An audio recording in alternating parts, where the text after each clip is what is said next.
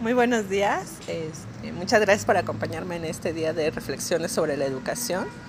Eh, ¿Me puedes dar tu nombre, por favor? Hola, mi nombre es Jennifer Grisel Miranda Sandoval. Eh, ¿Desde hace cuántos años o cuántos años ejerces la docencia? aproximadamente 12 años. eso es mucho tiempo, demasiado. ¿Me puedes dar tu opinión acerca de, por ejemplo, cuál es tu perspectiva sobre qué hace a un profesor bueno, excelente en, el aprendizaje con sus alumnos?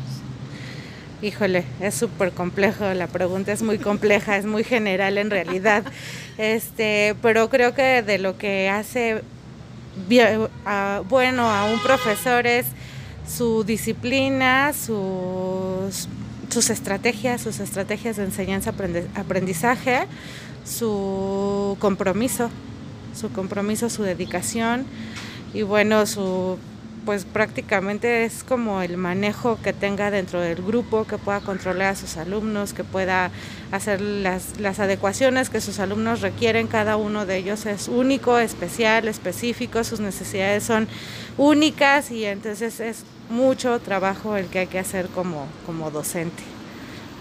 Muy bien, pues muchas gracias Jenny por compartirnos esta reflexión sobre la educación. Esperamos escucharte pronto en otro podcast. Gracias. Ok, gracias. Muy buenos días. Este, muchas gracias por acompañarme en este día de reflexiones sobre la educación.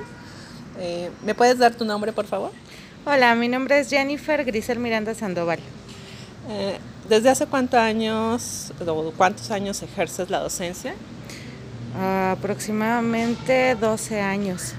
Eso es mucho tiempo, demasiado.